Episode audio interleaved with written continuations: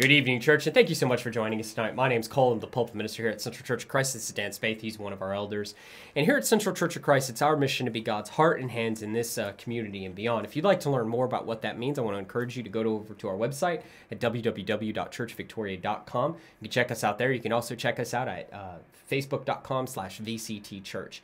If uh, you're joining us on Spotify with the Heart and Hands podcast, I want to thank you so much for joining us tonight. If you're watching this on YouTube, make sure to like, uh, like the video and subscribe to the channel so you get notified every time we upload a video. And if you're watching this on Facebook, make sure to like and share. That really helps us out. Um, if this ministry has blessed you in any way, I want to encourage you to go to over, over to our website. Right at the top of the page, we have a donate button, and you can partner with us in this ministry.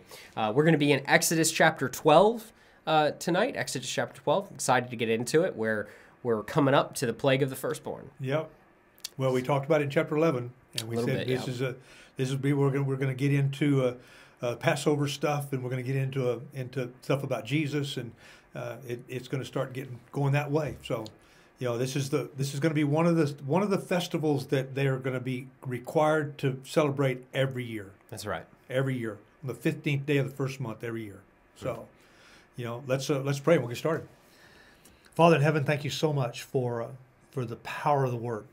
We know, Father, that these things that were written here were, were written so that we could learn and we could grow and we have encouragement.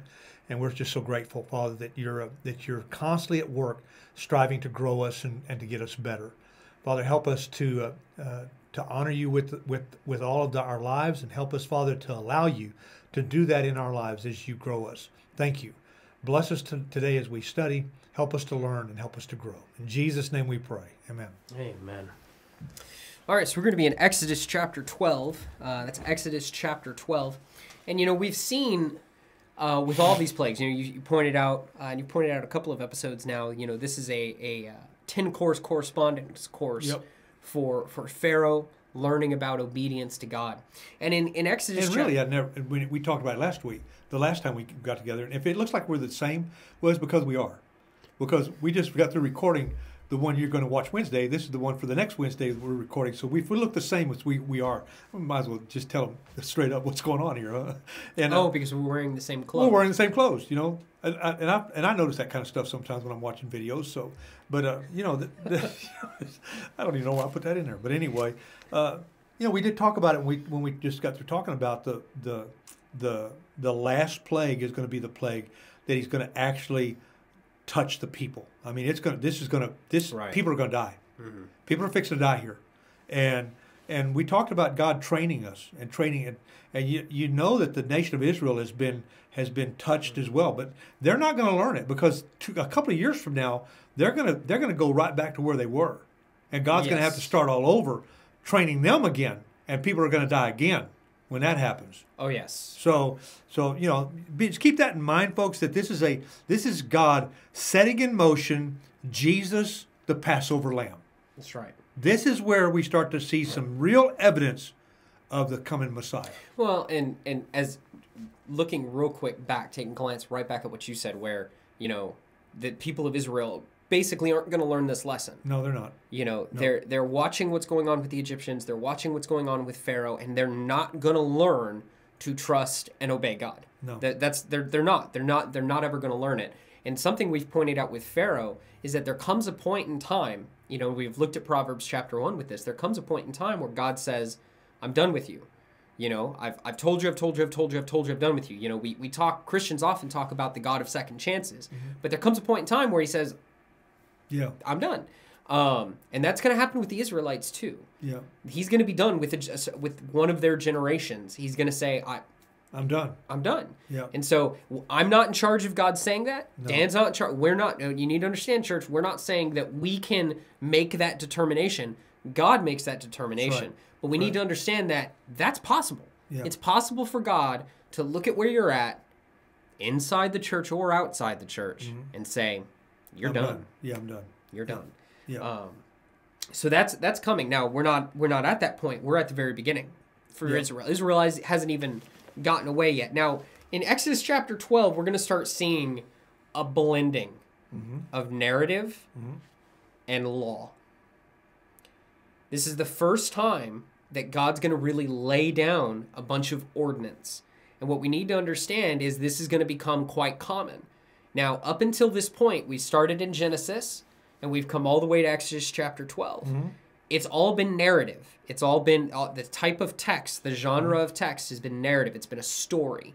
And that's going to change in 12. In 12, we're going to have the first taste of God saying, this is the ordinance. This is this is what you need to do. And there's going to be restrictions and, and all these little laws. It's really important as we go through the text not to lose sight of the narrative of what's going on. Yeah. Because it's so easy to do that, especially when we hit Exodus chapter 19. We hit Exodus chapter 19, 20, and for the next 10 chapters, it's a lot of ordinance Yeah. and we forget that there are things going on. You know, they're at the foot of Mount Sinai, and there's all this this darkness and, and this Well, this lightning and Like all, we you know, talked this about last week, stuff. we're gonna we're gonna really try to keep you reading between the lines. Correct. You know in the next in the next few months.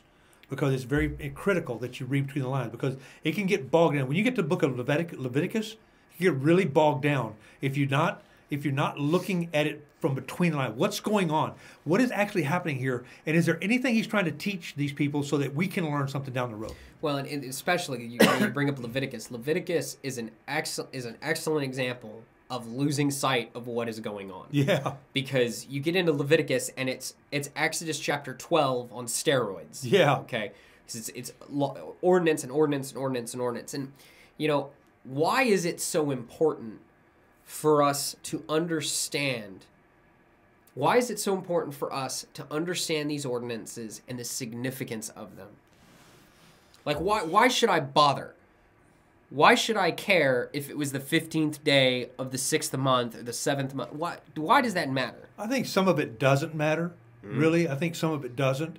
I think it's good to know, like when we celebrate Passover. I mean, when when they celebrate Passover, you know, when we're going to come in contact with it, when it's going to really affect us, is when Jesus is going to die.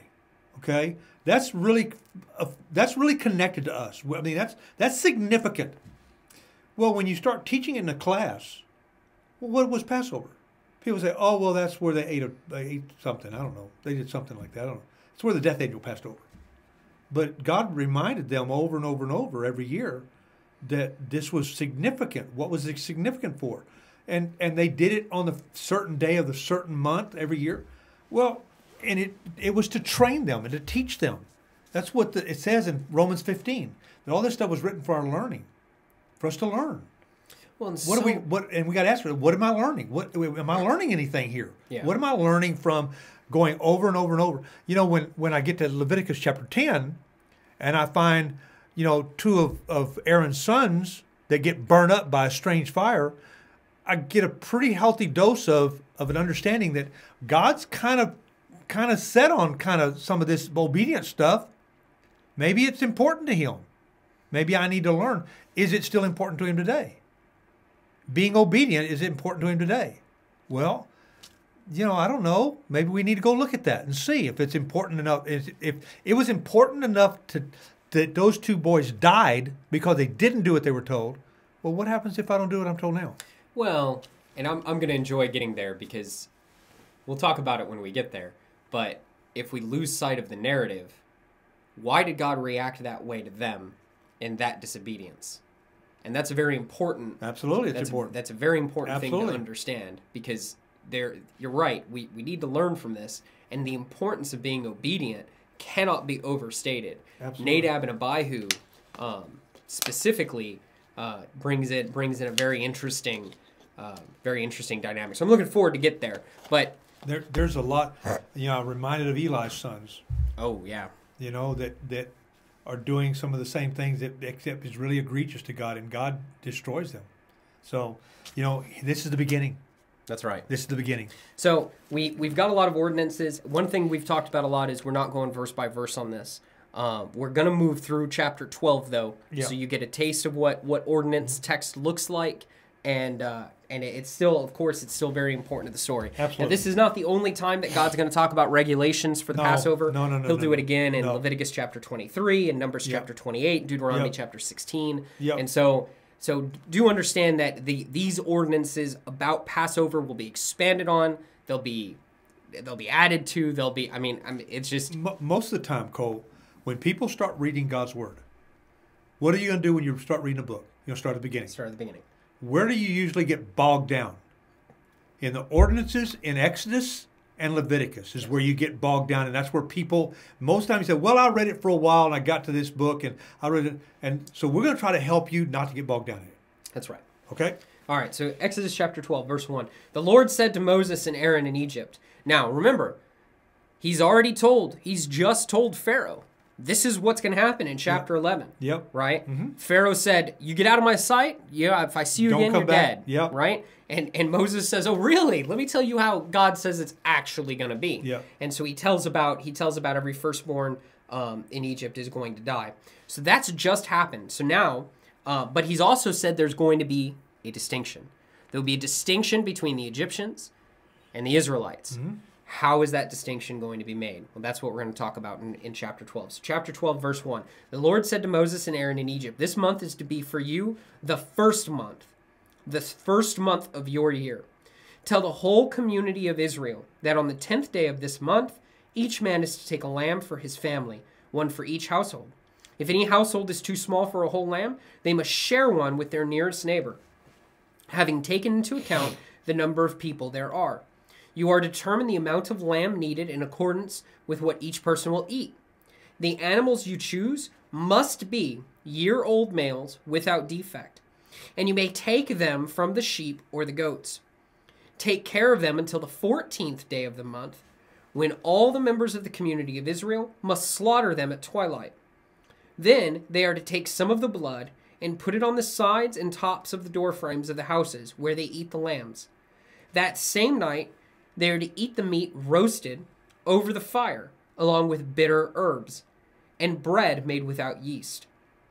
Do not eat the meat raw or boiled in water, but roast it over a fire with the head, legs, and internal organs. Do not leave any of it till morning. If some is left till morning, you must burn it. This is how you are to eat it, with your cloak tucked into your belt, your sandals on your feet, and your staff in your hand. Eat it in haste. It is the Lord's Passover. Now, he's given them some very specific instructions. Do those instructions matter? Absolutely, they matter Why?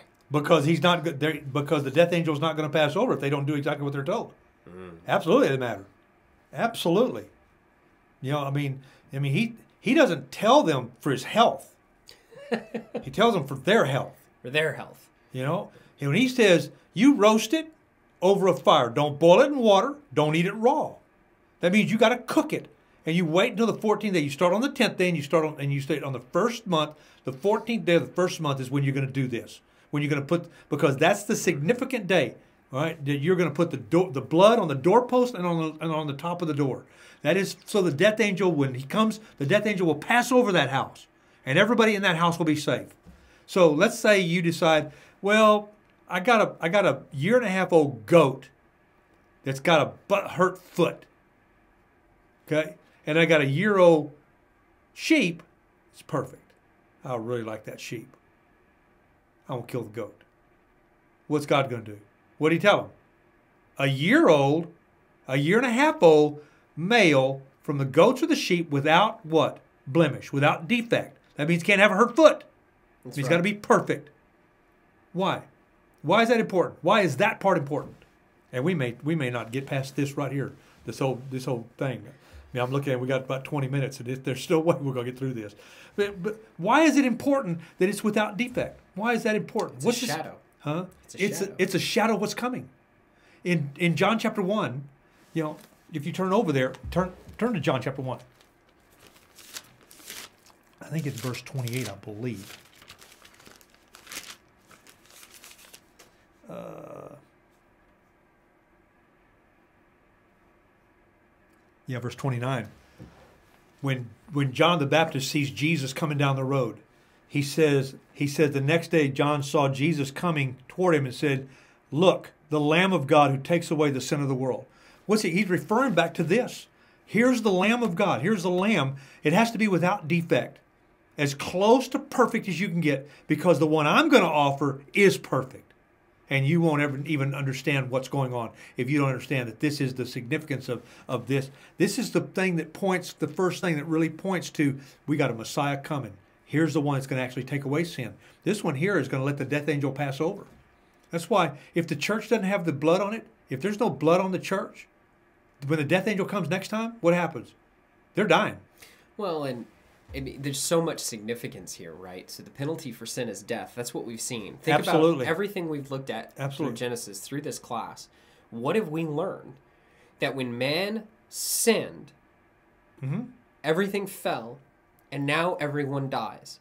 And it doesn't matter how hard we fight, right? That was the first 11 chapters. Man is going to steer himself to death mm-hmm. and disobedience of God every single time. And what is God working to do? And in Genesis chapter 3, God didn't look at Adam and Eve and said, Well, I tried, we're done, and just wipe everything out. He could have, he mm-hmm. didn't. Instead, when they did what they did, God said, There's going to come a day. You're going to be done looking at the snake. Your temptation, your evil, the things that you're doing is going to be done. There's going to be a seed of this woman that's going to squish you like a bug. Yep. He'll strike him on the heel, but he's going to squish you like a bug. So God's already looking towards redemption, and everything he's been doing since then has been working towards that. Even with the flood, he looked at man and he said, at the inclination of their all their heart is evil, except Noah. Noah was a righteous man, not because of what he did, but because of the faith and trust he had in God. Right? That's what that's what righteousness is. And you, here's the beginning of sacrificial system on steroids. That's right. Because we had a sacrificial system. Abraham, sacrifice your son. That's here's right. a goat. Here's a lamb. Or here's a ram. And God offered the, and God, provided. and God and God and God has killed animals to cover Adam and Eve's nakedness. That's you know, right. that, there's sacrificial system in, in place. No, Noah was commanded to take a, an odd number of animals. One was for sacrifice. Okay, that, so there sacri- But this is going to put sacrifice on steroids. That's right. God is working not towards the destruction of people, but towards their salvation. The salvation. of people. Now he's got to judge wickedness. He's a righteous, holy God, and he's going to do that with the Egyptians. Mm-hmm. He's he's going to do it. But he wants to save people, and the way he's going to save the entire world is through it's through the through sacrifice. Israel. It's through the sacrifice that comes the, through the sacrificial lamb that comes from Israel. That's That's what he's going to do. That's his plan. He's going to come from not just from Israel, but from the seed line of Judah from Israel. Well, and, and we've and we've heard predictions of that, haven't Yeah, we? absolutely. Yep. Gen- Genesis, uh, what around chapter fifty, when Joseph, when uh, rather Israel is dying, he lays out that prophecy and he says, you know, the staff will never depart from Judah. So there's already kind of that inkling Mm-hmm. that this stuff is coming. This is another one of those inklings. Mm-hmm. God says, this lamb that you're going to use, this blood that you're going to paint over your door and, and your door frame and all of this stuff, the lamb that that comes from has to be Perfect. perfect. And you know, that, you know that this the the slaughtering at twilight, the killing of these animals, these unspotted, innocent, because they're innocent. They have no they have no defect. They have nothing they've done. You know that that they have that they have that they deserve to be slaughtered. But God says we're going to sacrifice them for you. And then look at what he, what he what he tells them. He says, you know that take care of them till the fourteenth day and slaughter them at twilight. Then you're there, take some of the blood, put it on the door frames and the, and the doorpost, and where they eat the lambs. That same night they're to eat the meat roasted over the fire, made with bitter herbs and bread made without yeast. You know the bitter herbs are are there as a testimony or sim, symbolically of their the bitterness that they've gone through in their captivity because they didn't go there to be captives. That's not why they originally went to Egypt. There, they were being rewarded, but pharaohs came into power that didn't know, didn't understand, and enslaved them. Well, And- and that's the way our cultures tend. Our our Yeah. cultures, when it's ruled by Yeah. man, Yeah. that's the way they tend towards slavery and bondage and everything yeah, else. that's exactly right. And so he says, make them with bitter herbs and with with a bread, eat a bread without yeast. Why why bread without yeast? What what what's significant there? People have asked me that numerous times. Why do you think that's significant? Well, yeast is a so all of it's a metaphor. Uh-huh. Let's just be very clear. All Yeah. of this, the whole sacrificial system, everything God is doing is is a metaphor, right? He the Hebrew writer says it's a shadow pointing to Christ. That's right. But but it's a metaphor, and the yeast is a metaphor for sin. Yes. Because of the way it spreads throughout the bread, Mm-hmm. right? The way that chemical reaction occurs and everything, and then you know a little yeast leavens the whole the whole lump, Yeah. right? So it's this idea that yeast is sin, and so they they eat bread that is pure without yeast. In That's right. fact, when they celebrate Passover uh, today, you know the the way they they practice this is, uh, and there's all sorts of traditions that have popped up around it, but the uh, the family will remove yeast all from out the house, Mm-hmm. and the head of the house will go around the house looking for yeast to make sure that there is no yeast in the house before they, they, they have this meal. It's really cool. There's there's a lot of traditions that have that have grown up. I mean, Mm-hmm. this has been a tradition. The Passover tradition has been going on since they left Egypt. Yeah. You know, so we're talking Well, it was a command. thousands and thousands and thousands of years. Jesus on the on the day he dies on the day of Passover. He, he tells them to go to the upper room and get the Passover feast. That at the Last Supper, that's what they're eating. That's they're eating right. a Passover meal. they're eating they're eating this roasted lamb, a perfect lamb. They're eating this lamb with unleavened bread, you know, and eating, getting ready for Passover. No, Jesus knowing full well that he's eating the very symbol of what he is to become in just a few hours That's right. amazing. You know, and they and they uh, they do not eat the meat raw. It says, but roasted over fire with the head, legs, and inner, internal organs. This is gross, man. This is, you know, I've taught this class many times. I've taught this particular text, and I said I want you to think about cooking this animal with its stuff in it. You know, this is this is Not not not. this is not sanitary. It's not healthy. This is there's a whole lot of knots here. Right? Why you should not do this. This is just terrible. You know, and I could go into you know lots of people that are watching, maybe hunters, and they know you know what it what it's like to to you know to to, to do be involved. What's worse, eating an animal cooked with its internal organs like that, or eating an animal that's been strangled? I think the one thing, thing that's most unhealthy is eating an animal with the stuff cooked inside of it. That's unhealthy. Yeah. eating an animal strangled, not unhealthy. Okay, you know, but uh, you know it, it, it yeah, and I have a hard time getting away from what I know of hunting and, and, and butchering and all that stuff. I have a hard time getting away from that. So I'm looking at this and I'm going, you know, it's it's and, and I've talked to different people and people feel- and this, this very this is very you know ghastly. You know, they just they can't even believe, but this is what God told them to do. Think about it when they hung him on the cross. It's ghastly. It's ghastly. and he and he uh, and he was crucified, butchered with all his internal organs inside, weren't wasn't he? I never thought of that before. Yeah, when he was when he was sacrificed on the cross, he was sacrificed whole. I, I don't know for sure if that's what God's intent was, Sure. but it sure makes us think, doesn't it? Made me think just now. Man, he it, it is very symbolic of this of this sac, sacrificed animal, who is who is bled and died for for a symbol of of safety. Yeah. To take his blood, and we know that the blood of Jesus is what cleanses us from sin. You know- Baptism doesn't do it. You know, obedience doesn't do it. None of that stuff does this. It's the you blood know, of Christ. It's the blood of Christ. You know, I want any of you who are watching, you may have a problem with us as a as a as a as a church or what. Man, let me tell you, let me clarify. The blood of Christ is what saves people. That's right. Okay, God's very specific about that. Ephesians one, Acts twenty two. I mean, I mean, uh, uh, Revelation chapter one, verse four. You know, it's very specific. Or one verse five is what it is. Very specific that the blood of Christ is what washes us clean and what cleanses us. Oh, you know, John, right? As John. we walk in the light as he's in the light. Yeah. The blood of Christ, the blood of Christ that continually cleanses us. Cleanses us of all sin. Yeah. It's So- how do we interact with that blood and where do we interact with that blood? how does it come upon it? How does, how do we get how do we get the benefits of it? and that's when Peter would say, baptism now saves you, not Yep. the removal of filth from flesh. It's not you Yep. taking a bath, but the appeal to Or- God for a clean Or conscience. Ananias tells tells Paul, "What are you waiting for? Get up, be baptized, and wash away your sins, calling on the name of the Lord." We know That's that the baptism don't wash the sin away.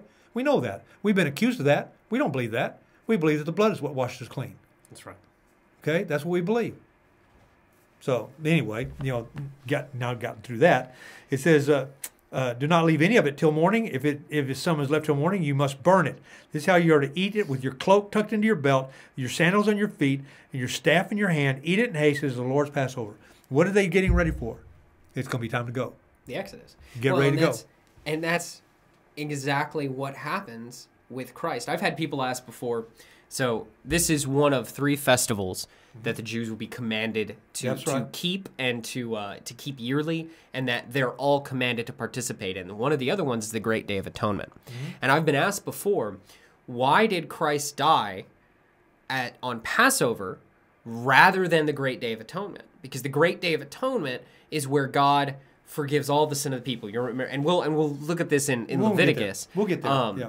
It's where God renews covenant with them after they've broken covenant with the golden calf, um, and then it's a yearly festival they keep.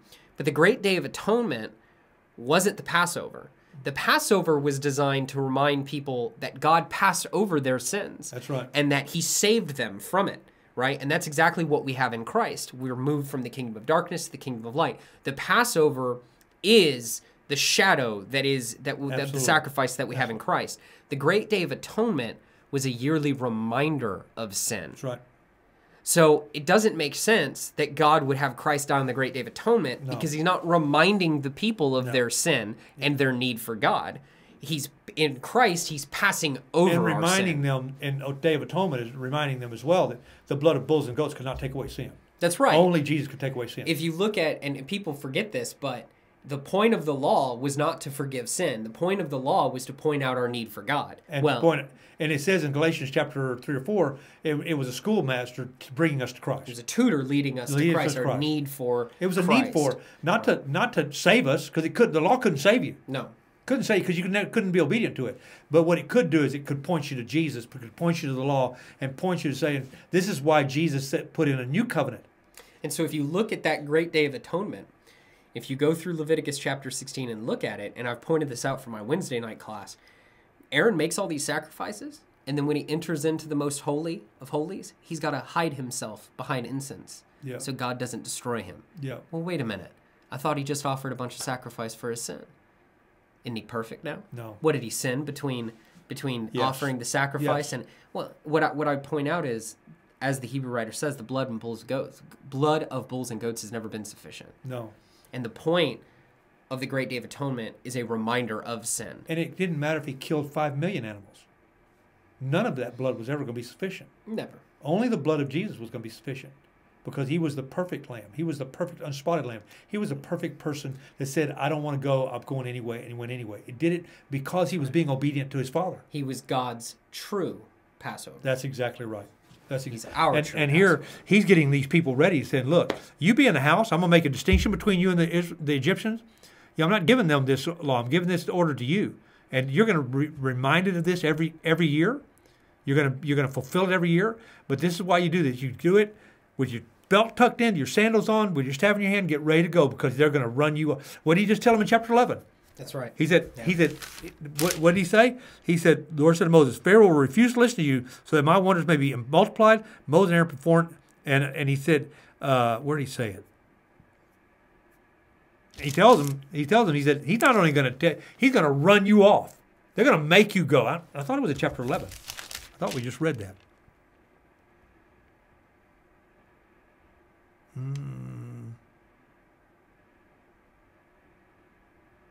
Yeah, it is. Uh, but among the Israelites, not a dog will bark at any person or animal. Then you will know that the Lord makes a distinction between Egypt and Israel. Verse 8 in chapter 11. All these officials of yours will come to me, bowing down before me, and saying, Go, you and all the people who follow you.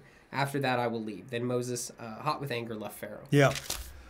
So he's not only that, that, that, this, he's going to make a distinction between Israel and Egypt, and at some and here right quick, Egypt's going to come and say, "Go away. We don't. We're done with you, man. If y'all don't go, he's going to kill us all. He'll kill us all if we don't. If y'all don't go, That's right. and he would have. Yeah. But his plan was, is I'm going to kill the firstborn, and not only not only the firstborn in Egypt, but the firstborn of Pharaoh, and I'm going to kill him as well. You know, it's easy when we look at this the the struggle, when we look at the uh, the horror of what the Egyptians go through that God brings down on them. It's really easy to forget what God is working towards. Yeah, You know, the reality is mankind is in a pit. yeah, We're stuck in a pit, and God's trying to get us out of the pit. But if you don't put down the shovel, you just keep digging the pit. And the Egyptians with Pharaoh are hard at work digging in that pit. yeah. I think one of the things that we need to be reminded of too is that every Sunday morning, Every first day of the week, we come together, and and I've said it numerous times. I believe the most important thing we do on Sunday morning is not you preaching or me preaching or or you leading singing or I mean or you singing or me singing or or anything. I think it's it's coming together, and and remembering the Lord's Supper. Oh, that's right. Yeah. I think it's uh, because it points us back to this. It points us back to Passover. It points us back to the to the sacrifice of the unspotted lamb. It points us back to the significance of needing a, a, a Messiah in our lives. And Jesus said, whenever you do this, do this in remembrance of me. 1 Corinthians chapter 11 says it is, it is a commemoration, it's a proclamation, it's an examination. It's where we examine ourselves, proclaim his death till he comes, and we, and we commemorate that death as a memorial to the world. And that's right. It's not just looking back. The Lord's No. Supper isn't just about It's looking about looking forward. It's about looking forward. Absolutely. We raise the cup and we say, I still believe. Yeah. I'm still waiting. That's why it's so important. I know there are churches out there that do it once a month or once every three months or whatever. We do it on the first day of every week That's right. because it's what we come together for. We come together to honor and glorify and to proclaim and to commemorate the, the, the death, burial, and resurrection of Jesus, his son. And what better way to do that than to, than to partake in the sup in that that drinking of juice and eating of that bread that Jesus instituted to remind us of what, what of what this was talking about. That's right. So we celebrate Passover pretty much every every first day of the week. That's what we're doing. Not really Passover. We're celebrating the new covenant, The new the covenant. commemoration of the new covenant that the that the unspotted lamb put in effect. That's right. Let's pray. Father in heaven, thank you so much for the opportunity we've had to study this text. I pray that our audience has paid attention, they're learning. I pray, Father, that if there's something that we need to clarify more, you'll make that known to us, that we can clarify it even more, so they can understand that how significant uh, what's happening to Egypt and Israel is to us today. Thank you, Father, for the opportunities. Thank you for the love you had for us when you when you when you put your son on a cross and the love he had for us to be willing to go there. Thank you, Father, for all of that. It's in Jesus' name we pray. Amen. Amen.